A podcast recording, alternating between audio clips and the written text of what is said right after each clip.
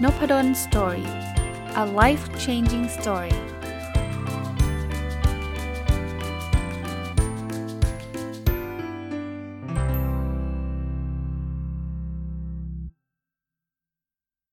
สวัสดีครับ ยินดีต้อนรับเข้าสู่นพดล Story Podcast นะครับ วันนี้จะมาต่อกับหนังสือเล่มเดิมนะครับ ชื่อ The Self Driven Child อยู่เองได้โตเองเป็นเขียนโดยคุณวิลเลียมสติกซ์รัดแล้วก็คุณเน็ตจอห์นสัน แล้วก็แปลโดยคุณสิริกมลตาน้อยนะ รู้สึกตอนเมื่อวานนี้ตอนจบพูดชื่อหนังสือผิดเป็น Self Directed Child หรือเปล่านะชื่อ Self Driven Child นะครับมีมีแปลเป็นไทยนะครับมีแปลเป็นไทย วันนี้จะมาถึงบทที่ 4 ละ ถ้าใครยังไม่ได้ฟังลองไปฟังเมื่อวานก่อนก็ได้นะครับ คอนเซปต์ก็คือว่าเราควรเปิดโอกาสให้ลูกๆเราโดยเฉพาะเด็ก ๆ วัยรุ่นเนี่ยได้มีโอกาสตัดสินใจทำอะไรด้วยตัวเองนะครับ อย่าเป็นห่วงมากจนเกินไปจนกระทั่งไปถึงกับทำทุกอย่างแทนเขาหรือว่าไปบังคับให้เขาทำในสิ่งที่เราคิดว่ามันดีนะครับทำแบบนั้นลูกเราจะไม่รู้จักในการตัดสินใจ แล้วก็บางที เขาก็อาจจะต่อต้านหรือว่าแม้กระทั่งไม่มีความสุขในการดำเนินชีวิตได้เลยนะครับ บทที่ 4 ชื่อว่าตัวตนไร้กังวล ช่วยลูกพัฒนาความสามารถในการกำกับดูแลตนเองโดยเริ่มที่ตัวคุณนะครับคุณในที่นี้ก็คือผู้ปกครอง บทนี้เขาสอนให้เราเป็นตัวตนที่ไร้กังวลนะครับ เป็นยังไงตัวตนที่ไร้กังวลเขาบอกว่าความสุขจากการอยู่กับลูกต้องมาก่อนนะอันนี้เป็นเป็นเป็นสิ่งสำคัญเลยเราอยู่กับลูกเนี่ยไม่ใช่อยู่กันทีไรทะเลาะกันทุกทีอย่างนี้ไม่ไหวนะครับหรือไปพยายามไปบังคับให้ลูกทำทุกเรื่องเลยอย่างนี้ก็ไม่ได้นะครับ แล้วก็อย่ากลัวอนาคตนะครับแน่นอนผู้ปกครองเนี่ยทุกคนเป็นอุ้ยเดี๋ยวอย่างงู้นเดี๋ยวอย่างนี้เดี๋ยวอย่างนั้นเต็มไปหมดเลยแล้วหลาย ๆ เรื่องเนี่ยมันอาจจะมากจนเกินไปนะครับถัดไปก็บอกเคร่งครัดกับการจัดการความเครียดของตัวเอง ถ้าเกิดเป็นพ่อแม่ที่เครียดเนี่ย โอกาสน้อยมากเลยนะที่ลูกจะไม่เครียดนะครับ แล้วถัดไปก็บอกให้ผูกมิตรสิ่งที่กลัวที่สุดนะครับ ลองลองจินตนาการว่าเฮ้ยอะไรคือสิ่งที่เรากลัวที่สุด กับเลือกกับลูกด้วยนะครับ ว่าเอ๊ะจริงๆมันมันจะเป็นไปแบบนั้นได้ไหม หรือถ้ามันเป็นแบบนั้นเนี่ยมันมีวิธีการแก้ไขยังไงนะครับ ในนี้เขาจะบอกว่าโอ้มันมีหลายเรื่องมากเลยที่ที่ผู้ปกครองกลัว กลัวลูกจะติดลมนะติดเกมมากเกินไป กลัวว่าถ้าไม่ให้ความสำคัญกับกฎเกณฑ์หรือไม่โต้แย้งลูกจะคิดว่าเราเห็นด้วยกับพฤติกรรมแย่ๆ หรือกลัวว่าถ้าเราละหลวมเนี่ยลูกจะเจ็บตัวหรือตาย คือมันมีเคสแบบนั้นจริง ถ้าถ้าเราพูดถึงเด็กเล็ก ๆ อ่านึกภาพนะ การที่เด็กเอามือไปแย่ปลั๊กไฟเนี่ยอันนี้เราต้องห้าม อันนี้เราต้องหาทางป้องกัน อันนี้ใช่ แต่พอโตๆไปเนี่ยเราเหมือนเราเราทรีตทุกเรื่องเป็นปลั๊กไฟหมดอะ อันนี้ก็เยอะเกินไปนะครับ เพราะนั้นเนี่ยเราเราลองดูดีๆนะครับ ข้อแนะนำในท้ายบทเนี่ยเขาก็บอกแบบนี้ครับเขาบอกว่าใช้เวลาส่วนตัวกับลูกครับ จะให้ดีนะ เอาไอ้พวกมือถืออะไรออกนะครับ ถ้าถ้าเป็นไปได้นะครับ ถ้าเป็นไปได้นะครับเขาบอกว่าถ้ามีลูกหลายคน เช่นใครมี 2 คน 3 คน 4 คนเนี่ยให้ให้อัตราส่วนเป็นเป็น1ต่อ1ความหมายคือคุณต้องใช้เวลากับเขาบ้างส่วนตัวนะครับ แล้วถ้าเราเป็นคนที่ไม่ได้จานปล่อยไม่ได้อันนี้ปล่อยไม่ได้เขาบอกว่าบางทีถ้าเราพิตกกังวลมากเนี่ยเราควรจัดการกับโรคพิตกกังวลของเรานะของเรา เพราะว่าทำสิ่งนี้เนี่ยมันช่วยกับตัวเราและช่วยครอบครัวเราด้วยนะครับบางทีเราพยายามไปจัดการลูกเราหมดเลยทุกคนเลยทั้งทั้งจริงๆคนที่เป็นปัญหานะคือตัวเราคือเราวอรี่มากเกินไป หรือวิตกกังวลมากเกินไปนะครับ อีกเรื่องครับเขาบอกว่าหลีกเลี่ยงการตัดสินใจแทนลูกบนพื้นฐานของความกลัวนะครับ ประเภทที่บอกว่าถ้าไม่ทำตอนนี้จะเขาบอกหยุดคิดก่อนนะครับทำเรื่องที่คุณคิดว่าควรทำในตอนนี้ไม่ใช่ เพราะคุณรู้สึกว่าต้องทำเพราะมีเรื่องที่คุณกลัวว่ามันจะเกิดอะไรขึ้นแต่ไม่หมด คือคือคือไม่คือผมห้ามคุณพ่อคุณแม่กลัวไม่ได้ เพราะว่าผมก็กลัว ใครก็กลัวนะใครมีลูกเนี่ย แต่ว่าดูความสมเหตุสมผลมันคุ้มไหมที่จะกลัว เทียบกับลูกเราไม่ได้ตัดสินใจเองเลย ต้องให้พ่อแม่ตัดสินใจให้ทั้งหมดนะครับ คราวนี้ถ้าลูกมีปัญหาเนาะ เขาบอกจัดตารางเวลาให้มีช่วงสั้น ๆ ในแต่ละวัน เพื่อคบคิดถึงปัญหาของลูก เขียนลงในตารางเลยนะครับ การเขียนลงไปเนี่ยสมองรู้ว่าไม่ไม่ไม่มันเหมือนออฟโหลดออกมานะครับ แล้วเราเราได้ได้ขบคิดแน่ๆมันนั้นมันจะไม่ได้คิดถึงเรื่องนั้นทั้งวันนะเขาบอกว่าทำให้สมองรู้ว่าการไม่กังวลทั้งวันนั้นปลอดภัยคือคือไม่จำเป็นต้องกังวลทั้งวันนะครับระลึกไว้ว่าใครรับผิดชอบอะไร การดูแลให้ทุกอย่างเป็นไปได้สวยในชีวิตของลูก ไม่ใช่ความรับผิดชอบของเรา คือคือโหถ้าใครต้องแบบว่าทุกก้าวเดินของลูกเนี่ยต้องเพอร์เฟกเนี่ยเครียดตาย ไม่ใช่เราคนเดียวเครียดไอ้ลูกก็เครียดด้วย เครียดกันไปทั้งบ้านเลยนะครับ หากคุณกังวลเกี่ยวกับลูกวัยรุ่น และได้พูดคุยกับลูกหลายต่อหลายครั้งแล้วเขาบอกให้เขียนจดหมายสั้น ๆ สรุปประเด็นที่คุณเป็นห่วง พร้อมเสนอความช่วยเหลือที่ลูกอาจจะต้องการ จากนั้นสัญญากับลูกว่าจะไม่ยกเรื่องนี้พูดอีกใน 1 เดือนถัดไป ถ้าคุณผิดสัญญาแล้วก็บอกเล็บผิดแน่นอนนะครับ ขอโทษลูกแล้วกลับไปตามทำตามสัญญาอีกครั้ง เพราะนั้นเราคุยกันมาหลายรอบแล้วอะเขียนเลย 1 2 3 4 อันนี้คือสิ่งที่พ่อหรือแม่อยากให้ลูกทำนะ แล้วหลังจากนี้พ่อแม่ไม่คุยแล้วนะ อย่างน้อยๆก็ใน 1 เดือน ถ้าถ้าเราเกิดเผลอคุยอีกขอโทษนะครับ บอกอีกอันนึงครับนำกระดาษมา 1 แผ่นครับ ขีดเส้นแนวตั้งแบ่งครึ่งตรงกลาง ด้านซ้ายเนี่ยเขียนข้อความประมาณว่า ลูกเราเนี่ยมีข้อบกพร่องด้านไหน แต่ไม่เป็นไรหรอก ลูกเราไม่ไม่มีเพื่อนก็ไม่เป็นไร ถึงตอนนี้ลูกเราซึมเศร้าก็ไม่เป็นไรนะด้านขวาครับเขียนความคิดที่ผุดขึ้นมาเองโดยอัตโนมัติ มักเป็นคำโต้แย้งกับสิ่งที่เราเขียนเมื่อกี้นะครับ เช่น เอ๊เราจะรู้ได้ยังไงนะครับ เพราะนั้นเขียนเขียนด้านซ้ายบอกว่ามันมีอะไรเกิดขึ้นแล้วมันก็ไม่เป็นไรและด้านขวาก็เป็นข้อความที่โต้แย้งนะครับ โต้แย้ง คราวนี้เเมื่ออ่านข้อความด้านซ้ายแล้วตั้งคำถามความคิดที่ผุดขึ้น ฉันจะมั่นใจได้ไงว่าความคิดนี้เป็นจริง ฉันจะเป็นอย่างไรหากไม่เชื่อความคิดนี้ คือคือพูดง่ายๆ question ความคิดที่เราทำให้เรากังวลนั่นเองนะครับ อีกเรื่องเขาบอกว่าวางแผนลดความเครียดในตัวเองครับ คุณพ่อคุณแม่ที่เครียดมากๆเนี่ยออกกำลังกายบ้างนะนะครับนอนหลับให้มันให้มันเพียงพอบ้างทำอะไรที่ใจเย็นลงทำให้บ่อยขึ้นนะครับ อย่าเสียสละให้ลูกจนตัวเองพังทลายครับ สร้างกำแพงให้คุณมีเวลาของตัวเองบ้าง คือผมชอบคำนี้นะเสียสละให้ลูกจนตัวเองพังทลายบางคนรู้สึกว่าเป็นสิ่งที่ดีมาก เนี่ยฉันแบบว่าทำเพื่อลูกตัวเองก็ไม่เป็นไร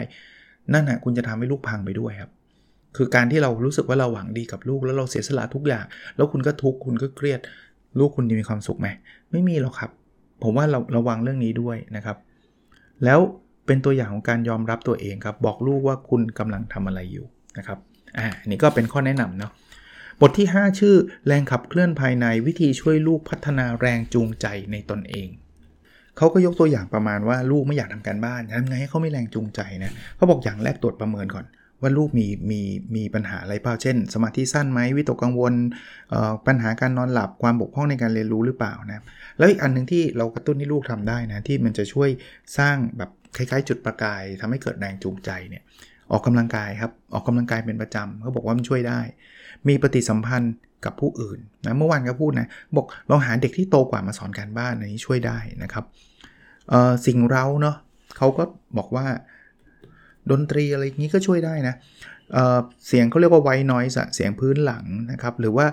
พยายามขจัดสิ่งกวนใจต่างๆเนี่ยก็จะช่วยทำให้เขามีมีแรงจูงใจมากขึ้น อาหารก็ได้นะ อาหารที่มีโปรตีนสูง พักผ่อนเพียงพออันนี้ชัดเจนนะครับ ฝึกแบบเป็นวงวงจรนะครับ เช่นนั่งทำช่วงหนึ่งแล้วก็หยุดนะครับ อย่างเงี้ยก็ก็จะช่วยเขาได้นะครับ เรียนแบบอย่าอย่าทำอะไรที่มันแบบนานๆ 3 ชั่วโมงนี้มันไม่ไหวนะครับอาวิทยาศาสตร์ 20 นาที สเปน 20 นาที อะไรเงี้ยไล่ไปนะครับ สิ่งล่อใจนะ สิ่งล่อใจเนี่ยบางทีมันบางคนชอบพูดถึงสิ่งที่มันเป็นของเอ้ยเรื่องที่มันสิ่งล่อใจเป็นสิ่งที่ไม่ดีนะจริงมันก็ดีนะในบางส่วนเช่น ถ้าเป็นเด็กๆเนี่ยอะทำทำกันบ้านเสร็จแล้วมีไอติมเลี้ยง มันมีมันมีแรงจูงใจได้เช่นเดียวกันนะครับ แต่แต่หนังสือเนี่ยจะมีรายละเอียดกว่านี้นะนี่คือคือเด็กเนี่ยเขาบอกว่าเด็กมันมีหลายประเภทนะครับ เมื่อกี้ที่ผมยกตัวอย่างเนี่ยก็จะเป็นเด็กที่แบบเหมือนกับ เขาเรียกว่าผู้บ่อนทำลายนะไม่มีแรงจูงใจในการทำเลยอย่างเงี้ยก็จะมีเด็กประเภทอื่น ๆ อีก อันนี้ผมผมทิ้งไว้ให้คนลองไปหาอ่านในหนังสือแล้วกันนะโดยสรุปในบทนี้เนี่ยเขาบอกว่าให้เราในฐานะผู้ปกครองเนี่ยส่งเสริมความเป็นอิสระในตนเอง ส่งเสริมความเป็นอิสระของของลูกๆเรานะครับคำว่าตนเองคือของลูกๆเรานะครับ ลองสอหาแรงจูงใจภายในของลูกผ่านการถามว่าเมื่อใดในชีวิตที่ลูกรู้สึกมีความสุขจริง ๆ นะครับ เราจะได้รู้ไงครับว่าบางทีเขาเขาทำได้ดีในช่วงไหนช่วงการเรียนช่วงเล่นกีฬา หรืองานอดิเรกนะครับ อันนี้ก็จะช่วยทำให้เขามีแรงจูงใจได้นะครับอ่าเขาบอกว่าในทางตรงข้ามนะเด็กที่มีคนมาให้แรงจูงใจมากจนเกินไป หรือมีปัญหาในการรักษาไว้ซึ่งแรงจูงใจ และความพยายามมักจะพูดว่าพวกเขามีความสุข เมื่อไม่ต้องรับผิดชอบอะไร ไม่มีใครคาดหวังอะไร และเมื่อไม่รู้สึกกดดัน คือเราต้องเข้าใจเขาอะนะครับ อะถัดไปก็บอกให้กำหนดเป้าหมาย ว่าจะพูดคุยกับลูกว่าพวกเขาต้องการอะไรในชีวิตชอบทำสิ่งใด รู้ว่าตัวเองเก่งด้านใดนะครับเหตุผลในการมีชีวิตอยู่กับเขาคืออะไร คือคือเหมือนบางทีเด็กก็ไม่ทันคิดนะเนาะเราอะต้องช่วยเขากระตุ้นให้เขาคิด สนับสนุนให้ลูกกล่าวถึงเป้าหมายต่างๆ ของตัวเอง แล้วคุณจดไว้ด้วยนะ เราจะจาะลึกรายละเอียดอีกทีหนึ่งในในในบทหลังๆนะครับ ก็ ให้เขาเข้าใจส่งเสริมให้เกิด flow นะ flow คือภาวะลื่นไหลในการทำกิจกรรมต่างๆ เข้าใจคำว่า flow ใช่ไหม flow คือมันเหมือนกับเวลาที่มันแบบผ่านไปแป๊บเดียวเองนะครับถ้าลูกเขาทำอะไรที่มันเข้า flow เนี่ยพยายามให้เขาทำสิ่งนั้น สอนและเป็นตัวอย่างการรักความท้าทายและความอดทนเมื่อเผชิญอุปสรรค ตัวเราสอนเขาได้ แล้วตัวเราก็ต้องเป็นตัวอย่างนะไม่ใช่ว่าโอ้ยลูกต้องอดทนสิแต่พ่อนั่งบ่นทั้งวันเลยเรื่องงานตัวเองอย่างเงี้ยอันนี้อันนี้ไม่ไหวนะครับ ให้ให้เขาเข้าใจนะครับ แล้วก็ส่งเสริมเช่น เฮ้ยพ่อแม่สังเกตลูกไม่ถอดใจง่ายๆเลยนะอ่าส่งเสริมความอดทนของเด็กนะครับชื่นชม สอนลูกว่าอย่ามัวเอาใจใคร หากลูกยึดติดกับความเห็นของคนอื่นมากจนเกินไปนะครับ ก็บอกใครเขารู้สึกดีทั้งนั้นเมื่อทำอะไรได้ดีและกล่าวคำได้รับคำชมเป็นเรื่องปกติมาก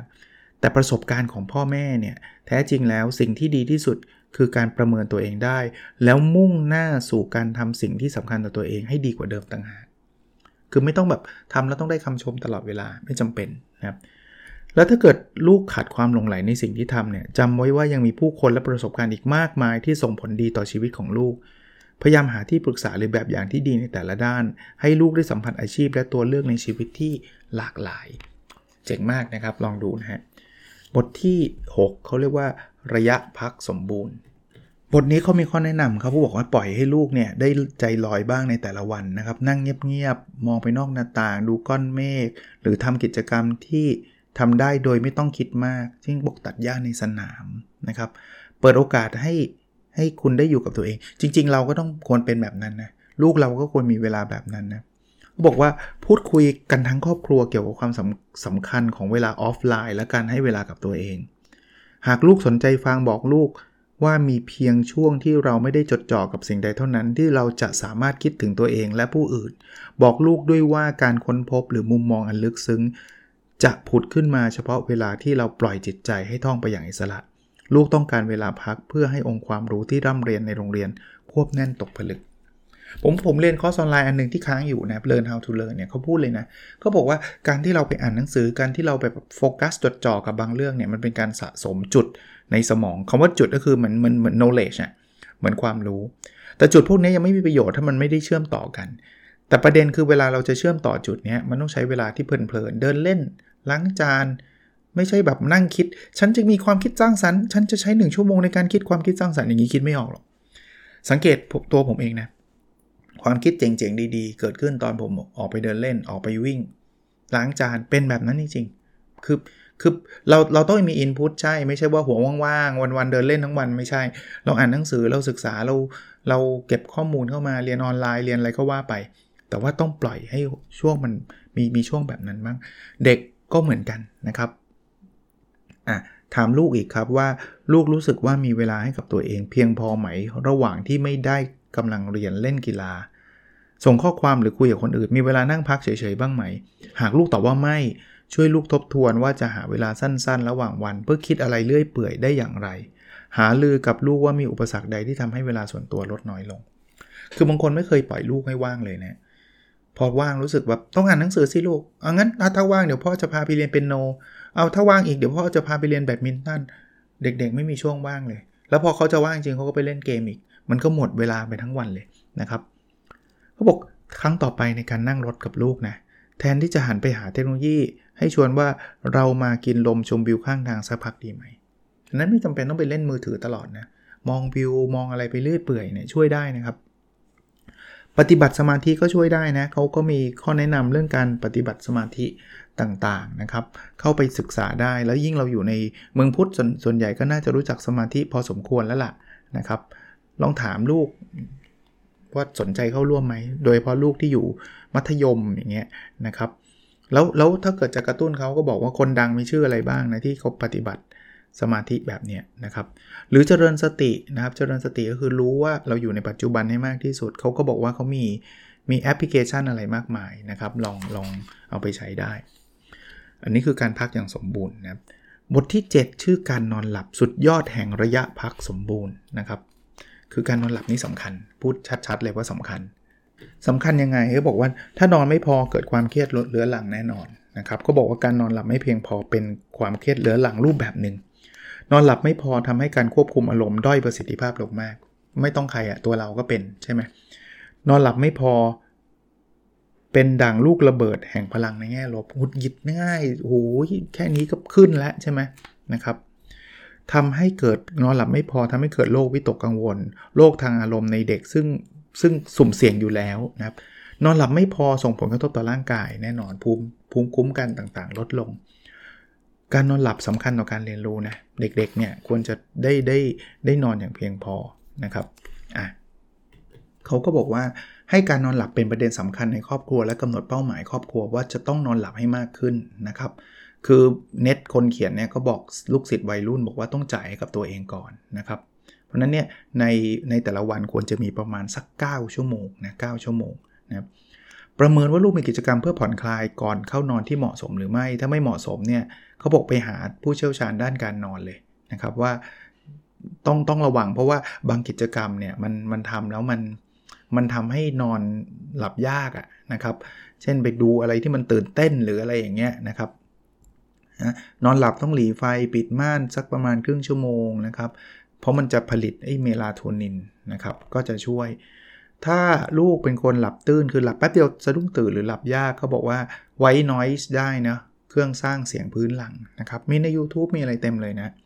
ถ้าลูกเป็นนักกีฬานะก็ต้องก็ต้องดูนะครับว่ามันมีงานวิจัยเกี่ยวกับการเล่นกีฬาอะไรต่างๆนะครับ ว่าการนอนเพียงพอมันจะช่วยทำให้เขาเก่งขึ้นในเรื่องกีฬา พูดคุยกับครอบครัวเพื่อสร้างพื้นที่ปลอดเทคโนโลยีในห้องนอน พยายามนะครับอย่าเล่นมือถือก่อนนอนนะแล้วถ้าเกิดชาร์จก็ไปชาร์จไกลๆเลยนะครับเขาบอกว่า 30-60ถึง60 นาทีก่อนเข้านอนนี่ยต้องพยายามนะครับลูกมัธยมปลายวัยรุ่นเลยนะเขาบอกว่าให้ให้ให้ลูกเนี่ยไปถามเพื่อนที่นอน 8 ชั่วโมงขึ้นไปว่าทำยังไง เพราะบางทีเราไม่รู้นะ ต้องอย่างนั้นสิอย่างนี้สิเราไม่เราไม่เข้าใจเด็ก ให้เด็กอะลูกเราเราไปถามเพื่อนมีใครนอนเกิน8ชั่วโมงบ้างถ้ามีนะถ้าไม่มีก็คงไม่มีคนถาม แต่ว่าถ้ามีเขาทำยังไง ถ้าลูกคุณเหนื่อยล้าบอกลูกให้อดทนทั้งกับตัวเองและผู้อื่น ให้ลูกรู้ว่าปฏิกิริยาทางอารมณ์จะแตกต่างออกไปเวลาที่อ่อนล้าและหงุดหงิด ง่ายกับพ่อแม่และเพื่อนมากขึ้น คือเตือนให้เขารู้ว่าลูกลูกเหนื่อยนะอะคอยดูนะ เดี๋ยวลูกจะหงุดหงิดง่ายนิดนึงนะครับ พอเราเริ่มมี awareness เนี่ยความหงุดหงิดเราก็อาจจะลดลง เขาบอกว่า หากเป็นไปได้เราอยากให้เด็ก ๆ เรียนรู้วิธีทำให้ตนเองสงบลง ซึ่งอาจจะยากสำหรับเด็กบางคนนะโดยคนที่เป็นโรควิตกกังวลหรือโรคสมาธิสั้นนะครับ เด็กบางคนต้องการฟังเพลง หรือเปิดโทรทัศน์ทิ้งไว้ แม้ว่าจะไม่ใช่วิธีที่ดีที่สุด แต่ถ้ามันได้ผลก็ไม่ต้องต่อต้านเขานะ ส่งเสริมให้ลูกวัยรุ่นขี้เซางีบหลับ เพิ่ม เป็นเวลา 20 นาที หลังเลิกเรียนก็ได้ในเวลาพักก็ได้ แต่ไม่ควรนานกว่านั้นนะไม่งั้นสมองจะตื้อบางคนแบบต้องการการนอนเยอะไงแล้วต้องรีบตื่นเช้าไปโรงเรียน ตอนเที่ยงหลับสัก 20 นาทีก็ได้นะหรือตอนเย็นหลังจะกลับบ้านเนี่ยหลับ 20 นาทีก็ได้ แต่ถ้าเกิดมีปัญหาเรื่องการนอนหลับจริงๆ อดนอนขั้นรุนแรงเนี่ยไปหาคุณหมอเลยครับเขาบอกว่าในเมืองนอกนะแต่เมืองไทยผมไม่แน่ใจจะมีแบบนั้นหรือเปล่าแพทย์ออกจดหมายขออนุญาตขาดเรียนในคาบแรกก็ได้นะ หากนาฬิกาชีวภาพลูกไม่ทำงานนะครับ เช่นไม่ไม่รู้ว่าตอนนี้ควรตื่นไม่ตื่นเขาบอกการสัมผัสแสงช่วงเช้าตรู่ช่วยได้มากนะครับออกไปเดินข้างนอกหรือว่าไปเจอแสงในช่วงเช้านะครับหรือไปอ่านหนังสือเกี่ยวกับการนอนหลับเขามีชื่อหนังสือเช่น snooze or lose นะครับหรือ solve your child sleep problems นะครับอีกเรื่องนะคือประเมินว่างานที่ได้รับมอบหมายจากโรงเรียนโดยเฉพาะการบ้านมีผลมากน้อยเพียงไหน รื่องนี้ยากและซับซ้อนนะครับ แต่ว่าต้องต้องพูดคุยกับอาจารย์ด้วยบางทีงานมันก็เยอะจริงอะ่ะเด็กไม่ได้นอนเลยอะ่ะอะวันนี้คงยังไม่จบนะครับ อีกหนึ่งตอนจบแน่ๆ แต่ว่าไม่อยากจะเร่งนะ เพราะว่ามันมันมันมีเรื่องราวอยากชวนคุยอะเรื่องนี้ The Self Driven Child เนี่ยน่าน่าสนใจ แล้วก็อีกประการหนึ่งคือพรุ่งนี้นะ พรุ่งนี้วันเป็นรายการประจำ OKR Weekly ก็ขอสัก กระโดดนิดนึงนะครับพรุ่งนี้คงไปจัดรายการประจำก่อนนะมาจบวันพฤหัสแล้วกันนะครับ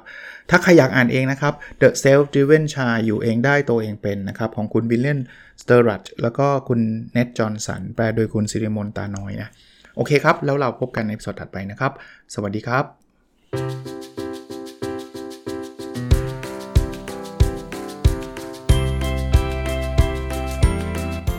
n o p a d o n Story a life changing story